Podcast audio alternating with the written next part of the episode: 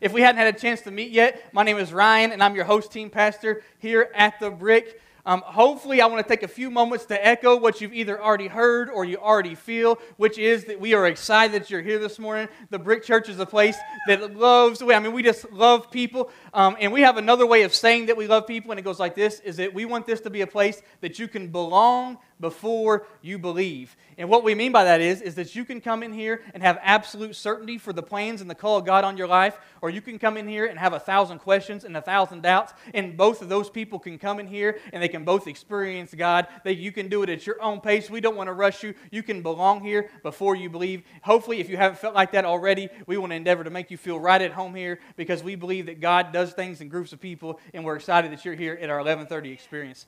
I, have got an opportunity to preach this morning. I told the 10 o'clock that I might not get to do the 11:30, depending on how it went, and no one asked me to not yet. So hopefully that means that this isn't going to be horrible. Um, uh, but but anyways. I was visiting with God and I was asking God, hey, you know, what do you, what do you want me to talk about? And he said, how about you talk about me? And I was like, yeah, I, I get that. Um, he's like, more specifically, let's talk about the Holy Spirit. And I understand that in church, we hear a lot about our Father God and His love, and we hear a lot about Jesus Christ and His sacrifice on the cross, but we don't hear a whole lot about the Holy Spirit. And even sometimes when you do, uh, you don't think so much about the Holy Spirit, but you think about what you've seen somebody do when they said they were representing Him. And hopefully this morning we can bring some clarity to the work of the Holy Spirit in our life because actually I found out that there was a poll and they say that one in three people are actually weird. So you can't look at what a weird person does and call it God and say, hey, you know, that's God. Um, matter of fact, if you look to the right and to the left and neither one of those people look weird, that so anyways, um, uh, but that sometimes I believe that our representation of the work of the Holy Spirit in our life, we look at maybe what we've seen Him do or we've heard He's done, and we say, you know what, I don't want anything to do with that Holy Spirit, but He's so much more, He's so much greater, He's so much better. So again, I hope this morning we can bring some clarity to the topic. So when you leave here, you said, hey, it would be great for the Holy Spirit to be working in my life. Um, let's go ahead and turn our Bibles to John chapter 14. I believe in order to be accurate we need to find out what Jesus said about the Holy Spirit. So, John chapter 14, verse 16, it reads like this It says, I will ask the Father, and he will give you another helper, that he may be with you forever. That is the Spirit of truth, whom the world cannot receive because it does not see him or know him, but you know him because he abides with you and he will be in you. Let's back back to the beginning of it. Jesus is talking. He said, I'm going to ask the Father that he will give you another helper. So I think it's important for us to understand that according to Jesus and the descriptive word he used for the Holy Spirit is that his primary role in our life is going to be to help. The Holy Spirit has been sent to help. He's been sent to us to help. And you can see that even in the initial conversation about him. Let's look at Genesis chapter 1 right fast. This is the first time that he is mentioned, and it says that in the beginning God created the heavens and the earth. The earth was formless and void, and darkness was over the surface of the deep. And the Spirit of God, that's the Holy Spirit, was moving over the surface of the waters. Then God said, Let there be light, and there was light. A lot of theologians think that there's actually a time gap in the first and second part of verse 1. Let me explain it. They said that in the beginning, God created the heavens and the earth, and then anything that God has ever created has been great, it's been mighty, it's been beautiful, it's been wonderful. But then it says the earth that it talks about Him creating was formless and void, and darkness was over the surface of the deep. And what they believe is, is that there was a time span between the first part and the second part, and God created the heavens and the earth. And before he says a second spot is where God kicked the devil out of heaven, and he fell to, he fell to earth. Matter of fact, Isaiah says it like this. He said, I saw the great serpent Lucifer fall from heaven like lightning. So the enemy, the devil, he rebelled in his heart, and then he fell down here on earth, and that everything that is nasty, that is him, he turned loose on the earth, and he just went ramsack over everything, tearing everything up. And then you see the first mention of the Holy Spirit. What is he doing? He is helping the Father get the earth ready. God decided, hey, you know what? That's enough of that. I'm fixing to create man. I'm going to give him dominion on this earth, but I can't do it alone. So he sends the Holy Spirit down to earth to get it ready for the Word of God. And if you're in here this morning, you said, What's the role of the Holy Spirit in my life? He is always getting you ready for what God's going to say to you next, what's going to do with you next, what God has for you next. He is this great helper. It says that He moved over the surface of the waters. Some older translations says that He hovered over the surface of the waters. And that's kind of a trigger word for me personally because when I think of the word hover, I'm not really enticed. I think of I think of when I was growing up, my grandpa would always help us work on our trucks, and I appreciate the help, but he would be so close to you, breathing on you, that you couldn't fix anything. So when I think of help that hovers, I think of that sometimes. Or when I think of hovering, I think of um, some just occasionally my children have you ever felt like that? But i mean it's important that we give our kids time. Don't misunderstand don't misquote. Um, oftentimes we don't give them enough but there are some times where you need to handle business and i think of them hovering. When i think of the word hover i think of my oldest son's hoverboard. I can't master it and i get on it. You know i'm kind of like this. So pretty much every connotation i personally have for the word hover seems to be negative but it's negative in those forms but it's different here. So what i want you to know about the holy spirit is that he is the help that hovers. He is the help that is always available. He is the help that is always there. He is ever present help. He is a huge help. He is always there help. He is a when you need him help. When I was growing up, we said it like this that he was the ever present help in time of need. That's a lot. But what he's saying is, is that when you need him, he is there. He's the help that hovers. So that's where you see the introduction of the Holy Spirit in Genesis chapter 1. And let's fast forward to where he made another grand entrance in Acts chapter 2. Jesus had given the disciples some instructions. And he says this He says, it's, better for me, that for you, that I go so that the helper can come. But as I go, you need to go and you need to tarry, you need to pray, and you need to wait. There was 120 of them, and they were doing exactly what Jesus asked. And they're praying, and they're tarrying, and they're waiting in a place that was called the upper room. And then the Bible gives some huge descriptive words. It says, like a loud noise, a mighty rushing wind, the Holy Spirit came from heaven. And when he came from heaven, um, there was tongues of fire that fell on the people. And what I want to point out is this, is that Peter was one of the ones in the room. And the Bible says that when Peter was in that experience, he walked out because he was so full of God's help, he just had to tell somebody. You ever had God be so good to you that you had to communicate it? And if you haven't, if you will walk with him long enough, you will have a moment where you're like, I, I just need to share what he has done for me. Peter's in that moment. But what I want to show you the difference in Peter is this, is if you rewind it just a few months before, Peter was on the road to Calvary with Jesus. And just like Jesus had prophesied, he denied Jesus three times. As a matter of fact, he was so ashamed of Jesus that it says he denied him to a little child. He couldn't even look at a little child and say, Yes, I follow Jesus. But you fast forward it when the Holy Spirit had came and this great hovering help was present. It says he walked out of that upper room and he preached a message so strong that 3,000 people were added to the church that day. Here's Peter on his own. Here's Peter with help. I know which one I would rather be. And you say, well, that's great that the Holy Spirit was helping the earth, and it's great that he was helping Peter in the church, but how does he help me. We get a little clue and a little insight a little further along in John chapter 14. Let's read it. John chapter 14, it says, But the Helper, the Holy Spirit, whom the Father will send in my name, he will teach you all things, and he will bring to your remembrance all that I have said to you. He will teach you all things, and he will bring to your remembrance all that I have said to you. So we see here one of the ways he is going to help is he is going to teach us, and one of the ways he's going to teach us is he's going to bring to our remembrance the words of Jesus when we need them.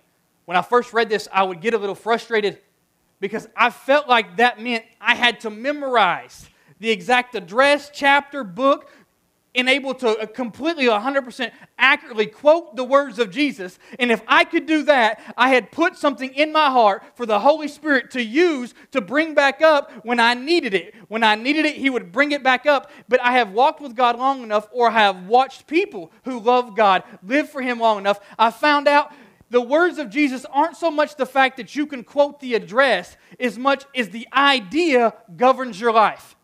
So, not so much that you can say, hey, here's where God told me I'm supposed to forgive, but so much to where you can say, hey, I might not be able to tell you where, but it governs my life to the point that I believe you're supposed to. I may not be able to point out where He's asked me to be generous, but it's so much a part of me that I know I'm supposed to have a generous lifestyle. So it's not that God, you've got to have it memorized, and there's nothing wrong with that. I think we should aspire to have the Word of God in our mind and in our heart and to memorize it. But if you're like me and sometimes you just can't find the words, know that if you have belief in the idea and the theme, when you need it, He will bring it up. I remember a couple years ago, I was on Facebook and I was on a group on Facebook, and it was a group of landscapers. That happens to be what I do professionally. It was a group of landscapers, so I'd like to get on there and find out what different people are doing and what they're not doing. And I got on there, and there was a guy that had a few minute video, and I turned the video on, and he was smiling so big it would break my face. And I was like, oh my goodness, this dude is happy. And he goes to start talking about a story, and he says, hey, I want to put a video out because I want to say this to the two guys that broke into my shop and stole two weed eaters from me. And I'm thinking, here we go. I feel his pain. I'm ready to go. I was like, light him up, buddy. Swing. Let him hear it. I want him to know. I want to know how you feel because I know how I feel about this. So I'm thinking he's fixing to lay into him. And he goes, to those two guys, what I want you to know is, is that uh, I forgive you. I was like, whoa. Because, man, I knew Jesus had always said to pray for your enemies, but like this guy actually did it. You know what I'm saying? Like he, he actually prayed for his enemy. My prayer would have been, God, I hope that that weed eater does not cut that guy's leg off. You know, or I hope that the high RPMs don't give him permanent hearing damage or something. I, I, was driving two days ago and I, I, I must have pulled the in front of somebody or cut him off. It's, I don't know, it's debatable. But when he got around me, he let me know how unhappy he was with me. And I was like, God, I pray that he does not get arthritis in that finger. You know what I'm saying? Like, that's the way I would pray for my enemies. But this guy, he really did it and he meant it. And he goes on to say that I, God has blessed me and I was able to buy two new, new ones. So now I have good ones and you have good ones. So now we're both good. I hope they're a blessing to you and your family and I hope you can make money with them. And I turned it off and I didn't want to watch it again. Like I said, no, I'm good. Like I, the one time was enough conviction for me. Like I'm good. And so I, I remember that video or whatever. Two weeks go by. I'm minding my business. I walk out to my trailer and someone stole two of my weed eaters. And I was like, wow. And I go to do my normal response. Um, which I could not mimic on the stage. You know what I'm saying? Like I go to do that, and all I can think of is smiley face guy and how he forgave. And it seemed so, I don't know, not what I wanted to do, I guess. You know what I'm saying? I just didn't want to do it. But here, let me break it down. Um, I remembered it, and I remembered if that ever happened to me, I wish I could feel the way he feels about it. So in that moment, I said, Father, I forgive whoever did it. I forgive whoever did it. This is the hovering help of the Holy Spirit, who he did not remind me of a specific address in Scripture, but he reminded me of a theme, a thought, and an idea that had came across my life. And when I needed it most, he brought it up. And then I was never, other than that initial second, I was never mad. I never wanted ill will. I, I mean, you can ask my wife, that's, that's not my normal makeup. You know what I'm saying? Like, like I, I got over it. Uh, matter of fact, it was never even a thing for me to get over. I wasn't mad. And then I went to bed and I didn't lose any sleep like I normally would have for thinking someone took my property. I wasn't mad then. I woke up that morning. I had joy in my heart. I wasn't mad then. I was headed to a job to where I needed those two weed eaters and I started pulling weeds with my hands because I just wasn't mad then. And I was better than I ever would have been. And I go to lunch minding my own business, not mad, full of joy, hoping the best I could that those weed eaters were a blessing. I'm not there yet, but I was hoping, Father, please let just please. And I'm thinking that way, and my phone rings, and there was a man on the other end of the phone that didn't know scripture or verse, but he knew that there was a theme in the Gospels that said he was supposed to have a generous lifestyle. And he called me and he said, You know what? There's just something on my heart. Do you need two brand new weed eaters? I said, Where are you at, bro? Like, where, where you at right now? I'm on my way. I was tired of pulling, you know, where are you at? And I want to give you a breakdown of what took place. The Holy Spirit showed me that video. Now, I watched it. He didn't freeze my attention, but it came across my path. He helped me. And then he reminded me of it when I needed it, so he helped me help me. He helped me. He helped me help me. And then he spoke to someone else, and he helped them help me. He helped me, he helped me help me, and He helped them help me. And a matter of fact, any church that is led by the Holy Spirit should look like that. It maybe should look like this, and it probably should look like that, but it absolutely should look like a bunch of people who have realized that they could not help themselves. They stayed here long enough to get the help they needed from God, and now anyone who comes across their path, they extend that very same help. That word helper in John 14, depending on what translations you read, it's also the word comforter. And I don't know about you, but when I think of the word comforter, I think of just a big blanket. Matter of fact, when we were growing up, my grandma, she had a bedroom in her house, and it was called the purple bedroom because it was purple. And we got a creative family. Um, uh, and in that purple bedroom, there was this huge comforter in there. Guess what color? Um, uh, but uh, anyways, there's a, there's a huge comforter in there. So I said, Grandma, you know what? I want to sleep in the purple bedroom. If I get a choice, the air mattress that has a hole or the bed that has the purple comforter, I'm going to choose that every time. The air mattress, you'd end up on the floor before too long.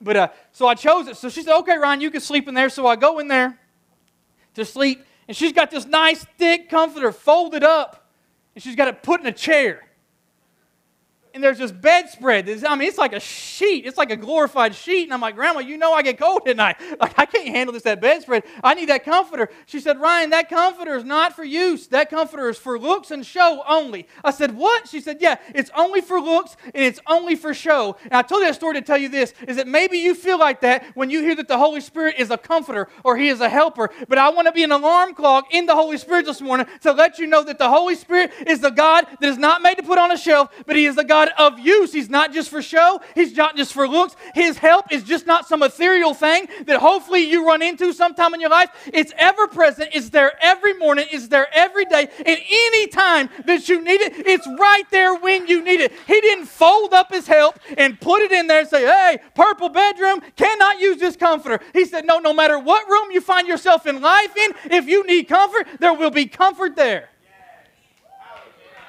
Amen.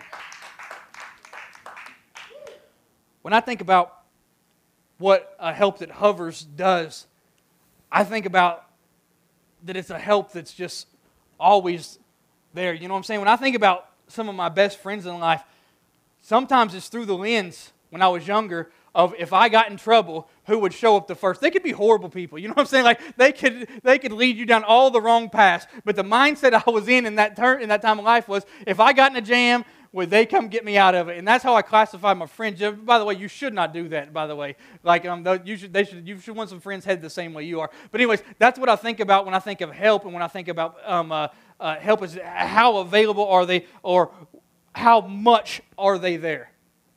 And if I was preaching to you about the Holy Spirit that was only in the Old Testament, I couldn't use some of the terms that I've used this morning. Because what you'll find out about the Holy Spirit in the Old Testament is, is that He came down on people for a purpose with an agenda and for a reason. And once that was done, he would lift. He would come on a prophet's life that God wanted to use their voice to speak something to a country or to a nation. And once that was done, he would lift. And if he didn't lift because he was done, he would lift sometimes because he couldn't, he couldn't mingle with that person anymore because the decisions that they had made. Matter of fact, you can see it really clear in Psalms 51 where King David prays after he had an affair to God God, please send your Holy Spirit back to me. So if we were operating in the Old Testament, I couldn't say some of the terms that I'm saying, but something shifted about this great hovering help the Holy Spirit in the life of Jesus. And it starts right here. God is talking to John the Baptist, and he's letting him know this is Father God. He's letting John the Baptist know how he's going to be able to tell who his son is. And he starts off by saying, You're going to see my spirit rest on him. And if I was John the Baptist, I'd be like, yeah, that's happened a lot. It happened to Elijah, it happened to David, it happened with Abraham, it happened with a lot of people. So I get that his spirit's going to rest, your spirit's going to rest on him. But God wasn't done. He said, you're going to see my spirit rest on him, and it will never leave. And John the Baptist has got his attention. He's like, whoa, there's that that can happen? That can happen. And sure enough, John's baptizing in the, um, the, the, Jordan River, and he's baptizing, and he's baptizing, and then here comes Jesus, and he said, Make way for the way of the Lord. Here comes the Lamb of God that comes to take away the sins of the world. And he comes down, and John baptizes Jesus, and the Bible is very descriptive in what happened. It says that the Spirit of God, the Holy Spirit, fell in the form of a dove, and when it rested on Jesus, it stayed there from now on and you say, hey, that's good, that's worth clapping over, that was Jesus. But you can see in John 14, when Jesus is talking about the helper, he said, he's the helper that will never leave. We see it in the book of Hebrews, where Jesus is talking about the helper, and he says, he's the helper that will never leave you nor forsake you. And when I start processing where my loyalties in life are going to lie, I start processing through the lens of who's going to be here the longest. So when I think about my wife and my kids, they're going to get more time than anybody else. And past then, when I think about my family, they're going to get more time.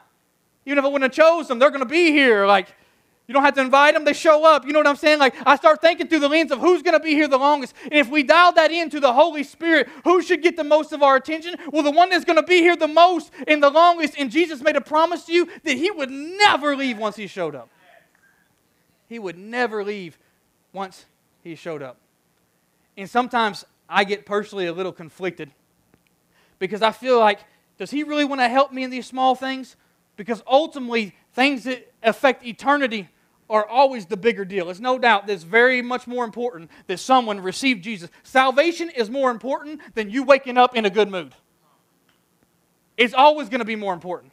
Eternal things are weightier, they're heavier, and they are more important. But God is not just the God of your eternity, He's the God of your right now, and He's never ever asked you to choose between the two.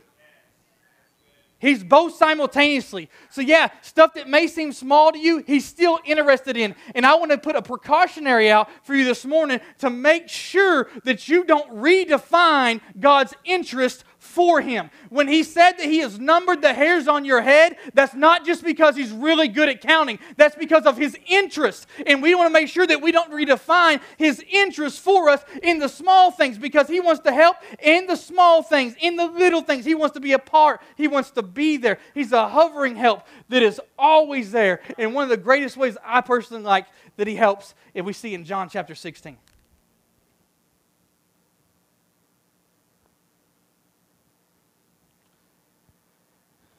And it reads like this, verse 13. But when He, the Spirit of truth, comes, He will guide you into all truth. For He will not speak on His own initiative, but whatever He hears, He will speak and He will disclose to you. Let's back it up. But when the Holy Spirit comes, the Spirit of truth comes, He will guide you into all truth. He will guide you into all truth. The primary way, the first way the way that is absolute guarantee that the Holy Spirit is going to guide us is by the Word of God. No question, He's going to guide us there. And I want to break that down, and I, I, hope, I want to do a good job. I, I want to break down how He guides us with the Word of God. James talks about and refers to the Word of God as a mirror. Or, in other words, you can say it like this that when you commit to the Word of God and it becomes a part of your life, that it shows you things about you that you didn't know before and you didn't know on your own. Like it can you, you can see that God has said that this is the standard for your life, and you can see how much work you need to do to get there, and now you know something about you that you did not know before. So the way he guides with the word of God is, is that not so much that he gives you a plan to where you can have two million dollars in the bank and a three-car garage, but he gives you a plan to where you can forgive better than you did before, to where now you're more patient with your kids than you were before, you're more loving to your spouse than you were before. See, if we want to get on his plan, we have to have his goals. And the goals he sets before us is for our life to look more like Him. And then when we get in the Word of God, we see a mirror, and then we can tell how far are we from where He wants us to get. And that's not given to discourage us, that's given us to make us aware. So you can call it a heightened sense of self awareness, or you can call it a spiritual awareness, however you frame it up. That's how the Word of God leads. So when I go to the Bible as a mirror, I no longer need to ask, should I or should I not do this? Is this right or is this wrong? Those things are trivial in light of this question Is it wise or is it not wise? Because right or wrong can look different from the lens, it can look different from the worldview, it can look different from the way someone was raised. But if it is wise for me, only you and the Holy Spirit and the Word of God can answer that. Do I have the right to do this? That's no longer a question you ask. Do I have permission to do this? No, you don't look to the Word for guidance in the arena of permission anymore. You look for the Word in the guidance of the arena of instruction.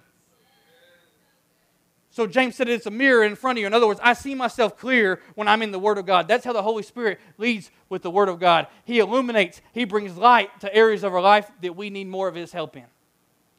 Another way that He guides, um, uh, my wife, she, she's got this in spades. I don't know if she just hides my wallet and my keys and stuff I'm looking for and writes down where she hid it so when I ask for it, she can go right to it. Or if it's God leading her, I think it's the second, but I'm not for sure actually.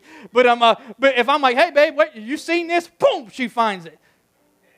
You're like, how she got it? Well, that's, I, I believe that God can guide like that. And I, I do believe, and I've got another story to back that up. I was on a hunting trip and I was in McAlester hunting 70,000 acres.